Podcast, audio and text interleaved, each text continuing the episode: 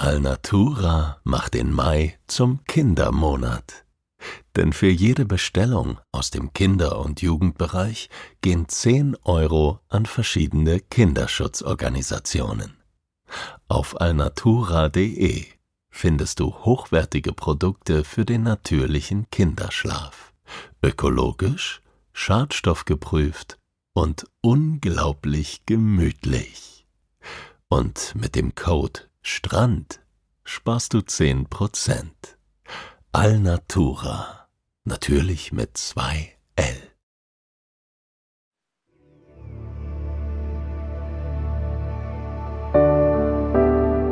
Schlaf gut. Träum was Schönes. Das waren die Worte meines Vaters. Auch er hatte seine Mühe mit dem Einschlafen. Doch wenn er schlief, dann träumte er vom Reisen. Ich erzähle hier von diesen Reisen. So wie es war und so wie es hätte sein können.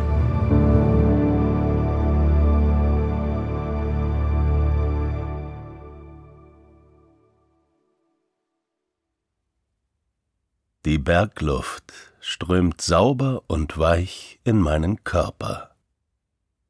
Sie riecht nach frischem Gras und Holz und Erde und einer Existenz ohne Autos und 5G-Sendemasten. Meine Lunge dehnt sich mit jedem Atemzug etwas weiter. Noch die feinsten Kapillaren öffnen sich, um sich nicht das kleinste Molekül des makellosen Sauerstoffs entgehen zu lassen. Meine Lungenbläschen tanzen. Diese klare Landluft im tschechischen Riesengebirge zu atmen, ist eine Beschäftigung, die mich im wahrsten Sinne des Wortes voll und ganz ausfüllt. Das Geräusch von knirschenden Schritten auf dem Kiesweg vom Hotel zu meinem Tisch dringt an mein Ohr und erinnert mich ans Hier und Jetzt. Ich öffne die Augen. Sie sind noch nicht ganz da an diesem Morgen. Ich sehe den Kellner, der mein Frühstück zu mir auf die Terrasse bringt, nur verschwommen. Ich bin früh aufgestanden, früher als ich es gewohnt bin. Den Sonnenaufgang über dem böhmischen Kamm des Riesengebirges will ich auf keinen Fall verpassen. Und doch fällt es mir jetzt gar nicht so leicht, aus meiner Atemtrance in die physische Welt zurückzukehren. Was mir dabei hilft, tischt der Kellner vor mir auf. Bestellt habe ich nur ein typisch tschechisches Frühstück, bitte, ohne zu wissen, was das eigentlich ist. Ich habe Tschechien immer mit herzhaften und recht deftigen Fleischspeisen in Verbindung gebracht. Gulasch natürlich, aber auch Graubrot mit verschiedenen Wurstsorten. Auch ein Bier zum Frühstück hätte ich durchaus für möglich gehalten. Immerhin trinken die gut zehneinhalb Millionen Tschechen pro Kopf fast 140 Liter Bier im Jahr. Das ist einsame europäische Spitze und liegt gut 40 Liter über dem Bierkonsum der Deutschen, die immerhin Träger der Bronzemedaille sind. Man glaubt ja so einiges von den Klischees über die verschiedenen Orte dieser Welt. In meiner Erfahrung allerdings nur, bis man einmal wirklich da gewesen ist. Das typisch tschechische Frühstück in meinem Hotel besteht jedenfalls aus einer großen Tasse eines eher milden Milchkaffees und einem süßen Hefezopf, den der Kellner Rolik nennt. Dieser Rolik sieht aus wie eine Mischung aus einem Croissant und einem Milchbrötchen. Zusammen mit der Mirabellenmarmelade, die ich großzügig mit einem Löffel auf dem Gebäck verteile, bildet sich daraus in meinem Mund eine süße und sündhaft leckere Masse. Beim Versuch, mit einem Schluck stillem Wasser hinterherzuspülen, kleckere ich ein bisschen. Ein kühler Tropfen platscht mir auf den Unterarm. Ich schaue mich etwas beschämt um, aber niemand scheint mein Malheur bemerkt zu haben. Die wenigen anderen Hotelgäste scheinen versunken in der Betrachtung der Natur. Ich setze mein Frühstück fort und denke mir, dass die schweren Mahlzeiten wohl erst im späteren Verlauf des Tages kommen werden. Im Grunde ist mir das ganz lieb, will ich doch direkt nach dem Frühstück loswandern. In einem ordentlichen, aber wenig ambitionierten Tempo laufe ich mehrere Stunden entlang eines kleinen Baches durch eine offene Berglandschaft und erreiche schließlich ein Waldstück. Kerzengerade ragen die Bäume vor mir empor. Mein Blick folgt dem breiten Stamm einer Fichte, der dunklen, rauen Borke, den vereinzelt abstehenden Ästen und verliert sich hoch oben in einem Dach aus kräftig grünen Nadeln. Das Laub und die filigranen Ausläufer des Astwerks anderer Bäume mischen sich in den Anblick. Von allen Seiten ragen die unterschiedlichsten Grüntöne ins Bild. Dort oben scheint der Wald miteinander zu verwachsen. Einzelne Pflanzen lassen sich kaum mehr ausmachen. Zu sehr umschlingen und umarmen sich die Kronen der Bäume. Ich wische mir über die Stirn. Stand und Strahlkraft der Sonne sowie der Schweiß auf meiner Stirn lassen keinerlei Zweifel zu. Es ist Sommer. Es ist Mittag. Es ist heiß. Ich mache einige Schritte in den dichten Wald hinein. Im Schatten unter den Wipfeln der dunklen Bergkiefern und der hell leuchtenden Birken sinkt die Außentemperatur sofort um einige Grad. Die Abkühlung ist mir sehr willkommen.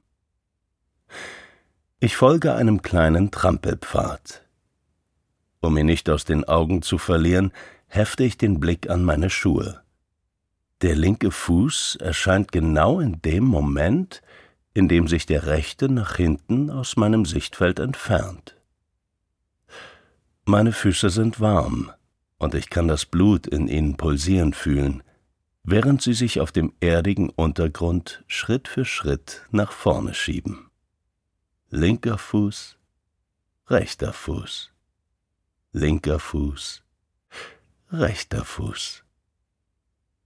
Dabei folgen meine Wanderschuhe jeder Windung des kleinen Pfades, der über und über mit den bräunlichen Überresten herabgefallener Nadeln bedeckt ist. Kleine Kräuter und winzige Versionen der Birken und Kiefern und Fichten wachsen links und rechts des Pfades aus dem Waldboden. Sie sind wie Babys, klein und schutzbedürftig. In ihrem vorsichtigen Grün fast transparent und noch ganz am Anfang.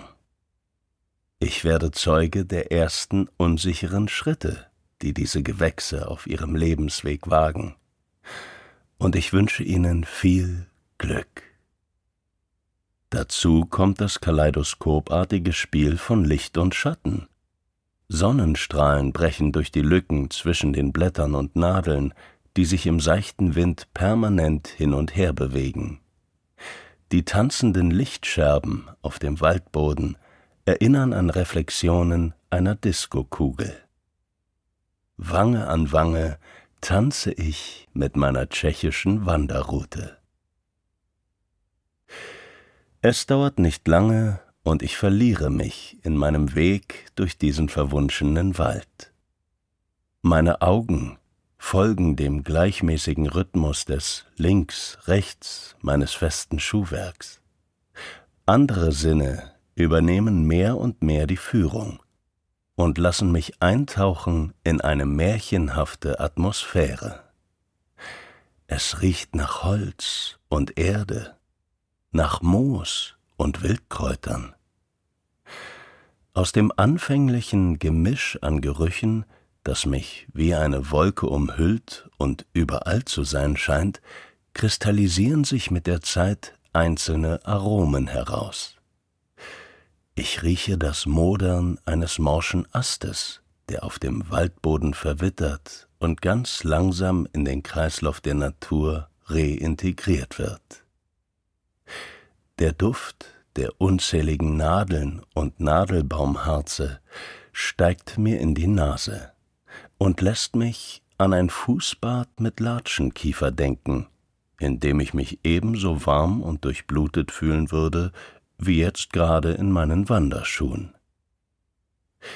Da ist der süßliche Geruch der Birkenblüten und eine feine Note von wilden Pilzen. Schließlich glaube ich, den Geruch von Tierfell ausmachen zu können. Ein Fuchs vielleicht. Oder eine Art Dachs. Ich bin selbst kurz davor, zu einem tierischen Waldbewohner zu werden, der sich zur Orientierung voll und ganz auf seine Witterung verlässt. Aber da sind auch Geräusche. Zunächst mal ist der Wald in ständiger Bewegung, ein permanentes Rauschen von Blättern und Zweigen, die aneinander reiben, untermalt die Kulisse. Vögel zwitschern fröhlich aufgeregt in den Ästen. Es zirpt und fiebt und piept in den Baumkronen. Ein Specht hämmert mit seinem spitzen Schnabel gegen einen Baumstamm zu meiner Linken.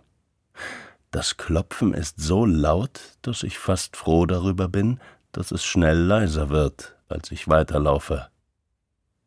Auch der Waldboden produziert eine wahre Kakophonie an Klängen. Hier bricht ein morscher Zweig, dort scharrt es im dichten Unterholz.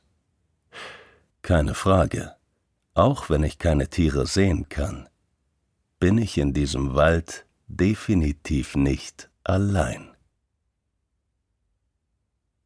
Plötzlich ein kaltes Kitzeln an meinem linken Unterarm. Aus dem Nichts. Im ersten Moment denke ich an ein Insekt, das aus einem Baum gefallen oder von einem vorstehenden Ast auf meinen Körper gesprungen ist. Ich will es mit der Hand wegwischen. Meine Finger treffen aber nicht auf Chitinpanzer und Krabbelbeine. Sie fahren durch einen Wassertropfen, der sich an die kleinen Härchen auf meiner Haut klammert. Kühl und frisch fühlt es sich an, das Wasser zu verteilen. Kurz sehe ich das Bild eines Kleinkindes, das auf starksigen Beinchen in quietschgelben Gummistiefeln durch eine frische Pfütze patscht. Da werde ich erneut getroffen. Ein größerer Tropfen dieses Mal, der mit einem entschlossenen Platsch auf meiner Stirn zerplatzt wie eine Miniaturwasserbombe. Und noch ein Treffer auf dem anderen Arm. Und noch einer. Auf einmal geht es sehr schnell. Ich schaue nach oben durch die Lücken in den Baumkronen und sehe, wie sich der Himmel zuzieht. Im Zeitraffer schiebt sich das Gewitter in mein Blickfeld. Mächtig und unausweichlich. Es rollt heran und färbt den Himmel über meiner tschechischen Wanderroute in das Blau der Tiefsee, das Blau der atmosphärischen Schicht zwischen Erde und Weltall. Dann höre ich das Donnern ein gurgelndes Krachen, das mich an den Klang der Pauken im klassischen Orchester erinnert. Die Welt räuspert sich. Ein Rauschen setzt ein, wie das Störsignal eines FM-Radios, gefangen zwischen den Frequenzen zweier Sender. Zu immer höheren Dezibelzahlen schwillt das Brausen an und vermischt sich mit einem Prasseln, als die Regentropfen millionenfach auf dem Blätterdach des Waldes auftreffen. Innerhalb von wenigen Augenblicken bin ich nass wie ein begossener Pudel. Meine Kleidung klebt an meinem Körper. Sie fühlt sich schwerer und schwerer an. Ein zuckender Blitz erhellt für einen Sekundenbruchteil die dunkel gewordene Welt. Ein krachendes Donnern folgt. Rasende Windböen blasen die Blätter und Nadeln der Fichten, Kiefern und Birken umher. Es ist laut und nass. Und das Erlebnis absoluter Naturgewalt. Ich finde es großartig. Das Wasser ist nicht kalt auf meiner Haut, sondern kühlend und angenehm. Das Sommergewitter fühlt sich an wie eine erfrischende Regenwalddusche an einem erdrückend heißen Augusttag. Klar und sauber klatscht das Nass auf die Welt und hüllt mich ein in diese energiespendende Entladung. Ich kann dem Drang, die Arme auszubreiten und den Kopf in den Nacken zu werfen, nicht widerstehen. Dieser Schauer mitten im Nirgendwo des tschechischen Riesengebirges ist wie eine Taufe für mich, eine rituelle Waschung. Ich spüre deutlich, wie der Regen allen angestauten Stress, alle negativen Gefühle und ungeklärten Verhältnisse meines Alltags mit sich reißt.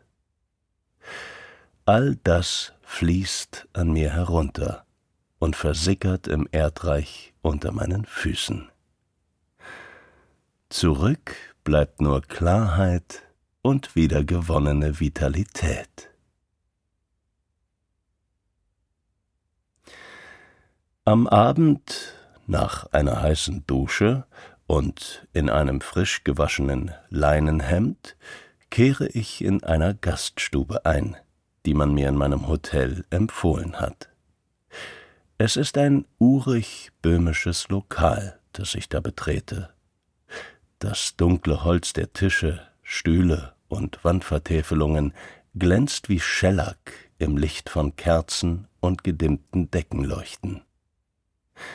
Ich nehme auf einer Sitzbank Platz. Sie ist reich verziert mit geschnitzten Aussparungen und dunkelgrünem Buntglas. Über den Tisch ist eine gehäkelte weiße Decke ausgebreitet. Ich ordere mein Abendessen mit deutschen und tschechischen Wortbrocken. Die Bedienung ist freundlich und geduldig. Wo es nötig ist, greifen wir auf Hände und Füße zurück, und schon bald verschwindet sie mit meiner Bestellung in Richtung Küche. Kaum mehr als einen Wimpernschlag später kehrt sie an meinen Tisch zurück. Mit einer Geste großer Gastfreundschaft und als würde sie mir am Ende eines langen Turniers meinen wohlverdienten Pokal überreichen, stellt sie ein großes Glas Bier vor mir ab. Das Getränk hat eine bernsteinrötliche Färbung, die mir das Wasser im Mund zusammenlaufen lässt. Die prächtige Schaumkrone kitzelt mich leicht an der Oberlippe, als ich zu einem ordentlichen Schluck ansetze. Der Geschmack ist weniger herb als der eines deutschen Pilz. Das Bier ist weich und leicht, hat weniger Kohlensäure und eine beinahe karamellige Note. Es fließt meine Kehle hinunter wie Schmieröl, das die Zunge lockert und die Gespräche speisen würde, wäre ich des Tschechischen mächtig und im Gastraum nicht gänzlich allein. Ich habe etwa die Hälfte meines Biers getrunken, als mein Essen serviert wird. Selbstverständlich gibt es ein Gulasch mit Klößen und Rotkraut. Aus einer kräftig rotbraunen Soße lugen häppchengroße Stücke Rindfleisch hervor. Schon beim Versuch, sie mit der Gabel aufzunehmen, beginnen sie zu zerfallen. In meinem Mund dann zerfasert das Fleisch beim leichtesten Druck von Zunge und Gaumen. Das Gulasch hat so lange bei niedriger Hitze auf dem Gasherd gesimmert, dass Kauen vollkommen überflüssig ist. Ähnlich verhält es sich mit den Klößen. Sie sind wie Brotscheiben aufgeschnitten und saugen sich wie ein Schwamm mit der Soße voll, wenn ich ein Stück davon über meinen Teller kreisen lasse. Ich muss mich zusammenreißen, um nicht bei jedem Bissen in ein obszön in die Länge gezogenes mm zu verfallen. Am Ende sitze ich vor einem blank geputzten Teller, auf dem neben Messer und Gabel meine leidenschaftlich zerknüllte rote Serviette liegt. Ich bin durch und durch satt, ein klein wenig mitgenommen und plötzlich sehr müde. Zurück im Hotel schaffe ich es gerade noch, meine Zähne zu putzen und in meinen Pyjama zu schlüpfen, bevor ich wie eine angesägte Bergkiefer ins Bett falle. Die Matratze federt meinen Sturz. Ich liege sofort bequem. Keine Chance, dass ich mich heute auch nur noch einen Zentimeter weit bewege. Reicht ja auch, denke ich mir. Einen ganzen Tag gewandert bin ich, und im Sommergewitter wurde ich von allen Sünden reingewaschen. Das Bett ist frisch bezogen und duftet nach Gemütlichkeit. Meine Beine sind schwer. Die Muskeln strahlen Wärme in alle Richtungen ab. Ich bin erschöpft, ausgefüllt und glücklich. In der Sicherheit meines Hotelzimmers lasse ich nun doch einen tiefen Seufzer der Wunschlosigkeit entweichen.